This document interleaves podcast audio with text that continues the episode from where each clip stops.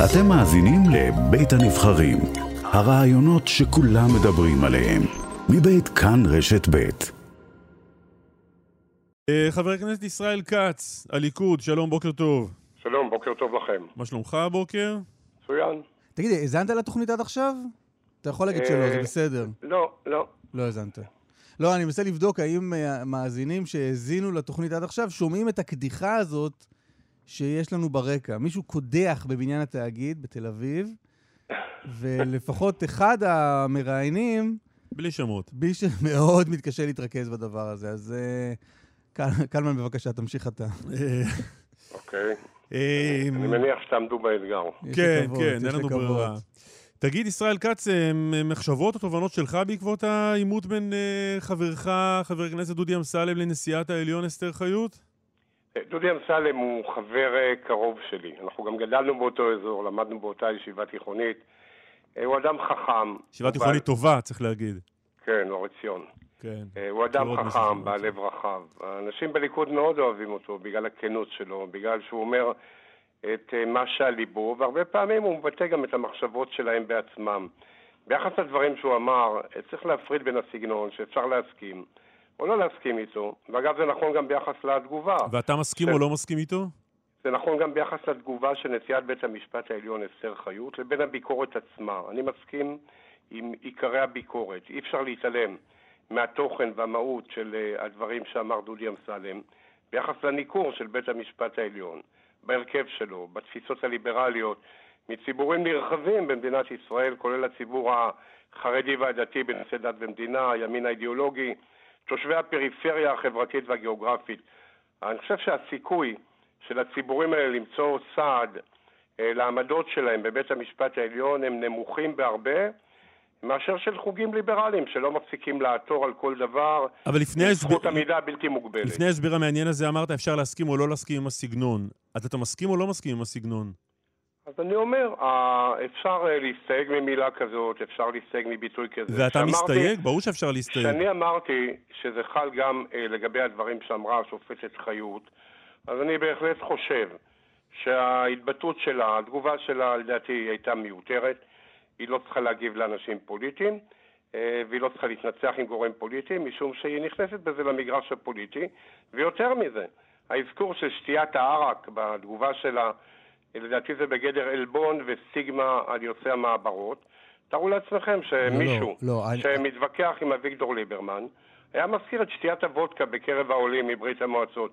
זה היה דבר פסול לחלוטין, שבצדק היה זוכה למטחי אה, ביקורת, כך שנכנסים למגרש כזה. אבל חבר הכנסת אמסלם הוא זה שהעלה את נושא השתייה. אני מזכיר לך, הוא אמר, מה שתתה הגברת חיות?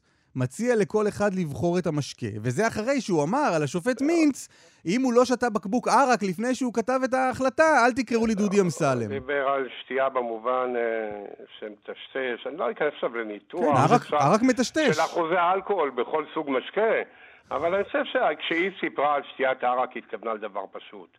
אני מה היא התכוונה? שותים? ערק במעברות, ואני שומרת על קשר עם אנשי המעברות, ומדי פעם שותה ערק.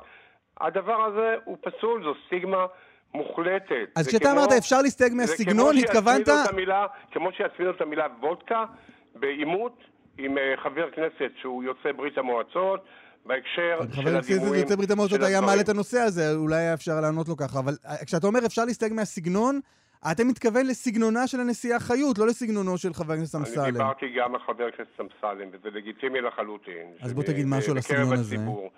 חלק יוכלו להסתייג מהסגנון, וחלק יסכימו, אבל צריך להתייחס למהות עצמה, ובמהות עצמה היא מהות רצינית. יש כאן בעיה אמיתית, יש כאן נושא אמיתי, שבהחלט דורש טיפול ושינוי. אני מנסה אז להבין מה אתה חושב על... וזה היה בסיס הוויכוח אגב, על- העתירות שהוא הגיש, היעדר ההתייחסות, היעדר הדיון, הרי על זה הוא קם והתקומם שדחו לו שלוש עתירות וכולי. בעוד שלא תמיד אנחנו רואים דבר דומה בעתירות שבאות מהכיוון הליברלי ותוקפות אה, אה, אה, גורמים בתוך המחנה הלאומי או בתוך הימין האידיאולוגי, כמו שאני אמרתי. אז מה חשבת על ה... על ה- יש בעיה עם הרכב בית המשפט. לא, בסדר, זה- זה אמרת, רק אני שואל... צריך להבין, אם אתם רוצים להרחיב, הרי לא נרחיב, הרי יש שיטות משפט שונות. בארצות הברית יש אה, דגש על הנושא השוויוני.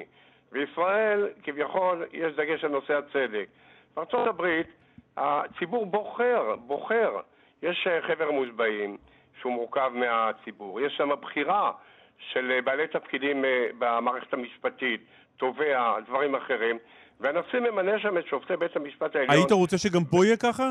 אני חושב שיש בהחלט צורך לדון בשילוב של הדברים. כי אם אתה, אתה בא ומביא לידי ביטוי את רצון הציבור, אז זה שוויוני כלפי כולם. אם יש כאן מערכת שבוחרת, שבוועדות הבחירה יש משקל דומיננטי למערכת השיפוטית הקיימת, בכל מקום, פעם אחר פעם, אתה מקבל בסופו של דבר אה, קבוצה שהיא בעלת השקפות מסוימות, והיא ממונה על הצדק המוחלט, ובדבר הזה יש בהחלט בעיה. ואיפה הליכוד בכל הסיפור? ואיפה, ואיפה שלטון הליכוד בכל הסיפור הזה? אתה יודע, בוועדה לבחירת שופטים לא, יושבים לא רק שופטים בוועדה, יושבים גם פוליטיקאים, שבמשך הרבה מאוד שנים מונו על ידי ממשלות נתניהו, ממשלות הליכוד. איפה הייתם בכל הסיפור הזה? הרי שימו לב, אז uh, כל אחד מנסה למנות שופט, שופטת מפה ומשם. השיטה עצמה היא שיטה אה, אליטיסטית, שהיא באה ואומרת, השופטים ממונים על הצדק באופן בלעדי. אין לציבור השפעה על התהליך. אבל ישראל כץ, יכולתם לשנות את השיטה. אבל יכולתם לשנות את השיטה, לא עשיתם כלום כדי לשנות אותה. אז יש לי את הדעות שלי והעמדות שלי. עשיתי בתחומים שאם הייתי ממונה עשיתי הרבה, ואני חושב שיש כרגע מקום אה, בהחלט ליזום, בהידברות, גם כן אה, אה, שינויים ודברים כדי ש... יש ליזום כשאתם באופוזיציה פתאום. למה לא היה ליזום, למה לא היה ליזום כשהייתם בשלטון? היה יותר קל...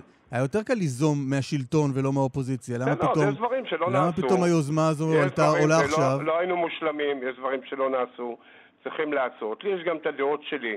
לא כל דבר שרציתי קיבלו. גם לא הייתי ממונה באופן ישיר, אבל צריך לעשות. לא, אבל יושב ראש הליכוד, בנימין נתניהו, צייץ בטוויטר בסוף השבוע כך: בישראל ישנה בעיה אמיתית וכואבת של תת-ייצוג לימין ולעדות המזרח במערכת המשפט, בתקשורת, באקדמיה ובתרבות.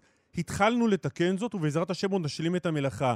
אני... יש לך מושג, רגע, יש לך מושג, ישראל כץ, למה מתכוון נתניהו כשהוא אומר התחלנו לתקן? אתה זוכר איזושהי התחלה של תיקון? אולי... אני אומר את אה, עמדותיי, אני כאן ביטיתי ב... לא, לא, לא עמדות, אני לא שואל על עמדות, העמדות שלך ברורות. יש לי דעות אתה... מאוד ברורות בנושא. אבל אני לא שואל לא על העמדות ולא על הדעות, אני שואל אם כשנתניהו... רגע, ישראל כץ, אני שואל... אני לא יודע, נתניהו יפרשן, אני לא בדקתי כל אני לא שואל ולא על העמדות שלך ולא על שלו. כשהוא אומר התחלנו כן. לתקן, אתה זוכר איזושהי דוגמה של תחילת תיקון? אתה יודע למה הוא מתכוון? קרו כאן דברים במדינה הזאת, מ-77 ועד היום, ברמת הייצוג והשיתוף. של חצי מהעם הזה שהיה מודר עד שבא מנחם בגין ושינה. במערכת המשפט, תהליך... כשנתניהו אומר התחלנו לתקן, למה הוא מתכוון? המשפט. אני דיברתי על השיטה המשפטית כאן, היא שיטה שלא אה, משתפת את העם בתהליך ולא בתוצאה.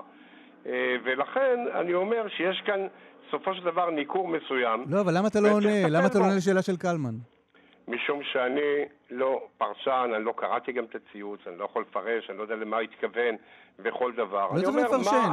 האם, האם בתקופת שלטונכם, לא בתקופת... ואני אומר שדודי אמסלם נגע בנקודה לא, הזאת, לא היית, לא היית שר בממשלתו של מנחם בגין, אתה חוזר, אתה חוזר ל-77, חבר הכנסת כץ, רגע. מה? אתה חוזר ל-77 משום מה, לא שאלנו על 77 ועל מנחם בגין. לא, אתם מדברים על תהליך של מה שקרה כאן.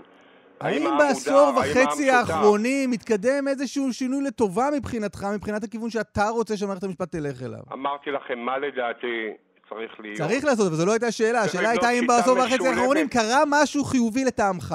אין טעם, אנחנו לא נוכל לקדם את הדיון כי אני מדבר על שינוי עקרוני.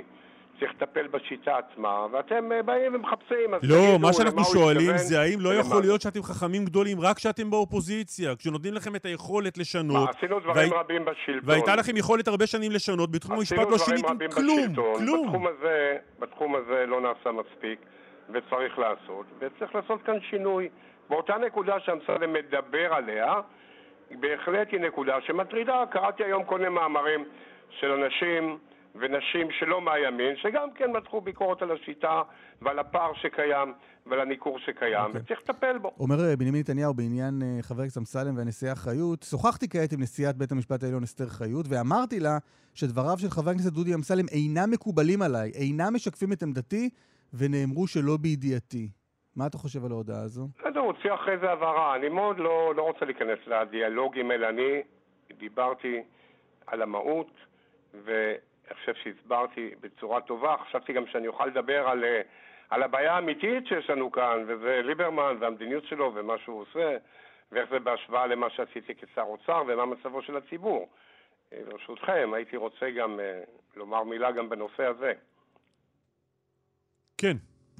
כן, אז אני חושב שליברמן הוא כמו התד הקוצני במשל יותם, שאמר לעצי הפרי שמניבים, אם באמת אתם מושכים אותי למלך עליכם, בואו חסו בצילי, ואם אין, תצא אש מהתד ותאכל את ארזי הלבנון. ליברמן הדליק כאן מדורת, את מדורת יוקר המחיה עם העלאות מיסים, התייקרויות ממשלתיות, והוא לא מספיק לשפוך דלק על המדורה. ליברמן הדליק את מדורת יוקר המחיה? חד משמעית. כן, אתה- אתה- אתה- אתה- אזרח. ישראלי בעשורים האחרונים, לא, נכון? לא, בוא, אה, שמע, עליית מחירי הנדל"ן, יוקר החינוך פה, זה הכל אביגדור ליברמן. יוקר המחיה הנוכחי זינק. מה זה הנוכחי? הנוכחי עכשיו הקפיצה ביוקר המחיה, היא לא הייתה קודם. מחירי הנדל"ן הגבוהים בישראל, מחירי הנדל"ן. הגבוהים בישראל, החינוך הפרטי בישראל, החינוך הגיל בנדל"ן. הרך שעולה פה הון, זה אביגדור ליברמן? לטפל, יש דרכים לטפל בנדל"ן, ליברמן לא התחיל את נושא הנדל"ן, אבל הציג תוכנית לפני שלושה חודשים של גביית מיסים להקטנת נו ומה, ואתם טיפלתם בנושא הנדל"ן? אני הייתי שנה, התחלתי להניח את היסודות, אני יכול לפרט בהזדמנות. לא בסדר, אתה מתאר את זה כאילו. אביגדור ליברמן המציא את הנושא הזה של הנדל"ן היקר בישראל. ליברמן לא מפסיק לשפוך דלק. שנה זה לא מספיק, אתה. אומר? הוא מאיים לשרוף את הציבור, וגם את החברים שלו לממשלה. החברים שלו מתחננים שישחרר כבר איזה סיוע לעצמאים, הוא לא מוכן, הוא מתנהג. חשבתי על זה, למה הוא מתנהג כך? הוא מתנהג כמו מי שרוצה להתנקם בציבור הרחב, ששוב ושוב הוא לא הצביע עבורו במערכות הבחירות האחרונות, למרות הציפיות המוצהרות שהיו להישגים אלקטורליים גבוהים בהרבה, וגם כיום המצב שלו מדורדר בסקרים. הוא קיבל משק צומח עם 8.1 אחוזי צמיחה, 8.1 אחוזים בשנת 21. הוא העביר את התקציב רק בסוף 21, ודאי לא השפיע על גירעון, זה. שכחת. ועודפי הכנסות של עשרות שכחת מיליארדים. גירעון, שר האוצר והוא לשעבר. מבזבז את הכל על התנועה האסלאמית, לא, נורבגי. אמרת ישראל כץ שהיית רק שנה שר האוצר. אה, ליברמן כן. פחות משנה. כל הממשלה הזו היא פחות משנה. לא, לא, בוא, אני סייעתי לציבור, ולכ- ולכן גם משפחות שיכלו לקנות אפילו בעיצומו של משבר הקורונה, כשעוד לא היו חיסונים, לקנות סלי מצרכים ומוצרים, אפילו בעיצומו של המשבר, בזכות הסיוע הזה, הן לא יכולות היום לקנות אפילו מנת פלאפל לילדים, אחרי שהמחיר של המאכל הישראלי העממי הזה זינק ל-25 שקלים. אנחנו זוכרים את השיר של שושנה דמארי, את השיר הנפלא שהיא שרה, ולנו יש פלאפל על המאכל הלאומי של ישראל. כנראה שלליברמן לא אכפת, הוא כנראה לא אוהב את הסגנון המוזיקלי הזה, והוא מעדיף מאכלים אחרים במקומות אחרים. ליברמן הוא תקלה שחייבים להיפטר ממנה בהקדם האפשרי, לפני שהוא יהרוס כאן את הכל. הוא קיבל משק במצב נפלא אחרי משבר עצום, והוא הורס אותו בהחלטות שהסיבות שלהם הן סיבות לא ענייניות, והתוצאות הן הרסניות. תגיד, אני רוצה לשאול אותך שאלה לסיום על ענייני תקשורת. אני מבין שיש... אה, לא אצלכם יש אה, קידוח. זהו, הקידוח הגיע אליך. אצלי הגנה נותן קונטרה עם קיסוח. יפה, יפה. אה, בענייני תקשורת, אני מבין שהחרם על גלי צה"ל מבחינתכם נמשך. יש גם חרם מתוכנן על ישראל היום, בעקבות מה שנראה כמו שינוי קו של העיתון? אתם לא מחמיצים כל דקות, כן. יש חרם על גלי צה"ל. מאחר והייתה כאן הדחה של יעקב ברדוגו רק בגלל שהוא מהימין. זה, זה, בסדר, זה דיברנו בהרחבה. ואנחנו מחרימים את מי שמחרים. וישראל היום, מה? אני, אני פשוט ראיתי ציוץ אני של... לא הגעתי עד כדי... אה, ראיתי ציוץ אני- של יאיר נתניהו, זה הזמן למחוק את האפליקציה של ישראל היום, להסיר עוקב או לייק מהטוויטר ופייסבוק, ולא לקחת יותר את העיתון ברכבת וכו'. אני לא הגעתי להתעמקות עד כדי כך במדיניות העיתון, או בשינויים, או בדברים, אני שומע את השמועות, לא... אתה ממשיך לקרוא ישראל היום. ולקחת ברכבת גם. מרפרף, כן, מרפרף על אה, עיתוני הבוקר. אה, ו... לא, לא, זה חשוב. לא רק כדי להבין. לא יכול לתת לך מסקנה. אבל אתה לא מחרים את ישראל היום. לא, אני לא מחרים את ישראל היום, אני לא מחרים את ידיעות אחרונות, אני משתדל לא להחרים. היה כאן דבר חריג עם גלי צה"ל, עם הדרך שזה בוצע, עם המסר שניסו להעביר כאן, והחליטו ראשי הקואליציה על תגובה מסוימת, שאני מכבד אותה ואני נוהג אה, לפי מה שהם החליטו. אבל מה שפירטתי לכם קודם, אני חושב גם במענה לשאלות שלכם, על הבעיה שנגע בה דודי אמסלם, על הפער והניכור בין בית המשפט העליון לחלקים בציבור שמחייבת מענה, ועל יוקר המחיה שפוגע כאן שלא לצורך. לא היה צריך להעלות מיסים, היו מספיק הכנסות, תוצאה מהצמיחה, בלי מיסים. וכל העיקור של החד פעמי, של השתייה, של הדלק, חשמל, מים, כל הדברים האלה שהזהרנו אותו לא לעשות. יותר מזה, הוא חתם על עסקת חבילה עם ההסתדרות והמעסיקים, והוא לא טרח להכניס שם את הקפאת ההתייקרות הממשלתית והקפאת ההתייקרות הפרטית. אגב, אם היה עושה את זה, הבעיה הזאת הייתה נפתרת. ואז הוא היה צריך רק להוסיף רשת ביטחון עד סוף 22 למי שייפגע מבין העצמאים ב-25%, והיה חוזר למדיניות שלנו, אוקיי. ובעצם מאפשר למדינה לתפקד ולאזרחים לתפקד ולא להיפגע ברמה האישית. תודה רבה על השיחה הזו. תודה רבה. תודה רבה, ואני מקווה שיתגברו על הקידוח. כן, כן. ואתה על הכיסוח. אני התגברתי. כן, אוקיי, תודה. כל טוב, יום להתראות. טוב.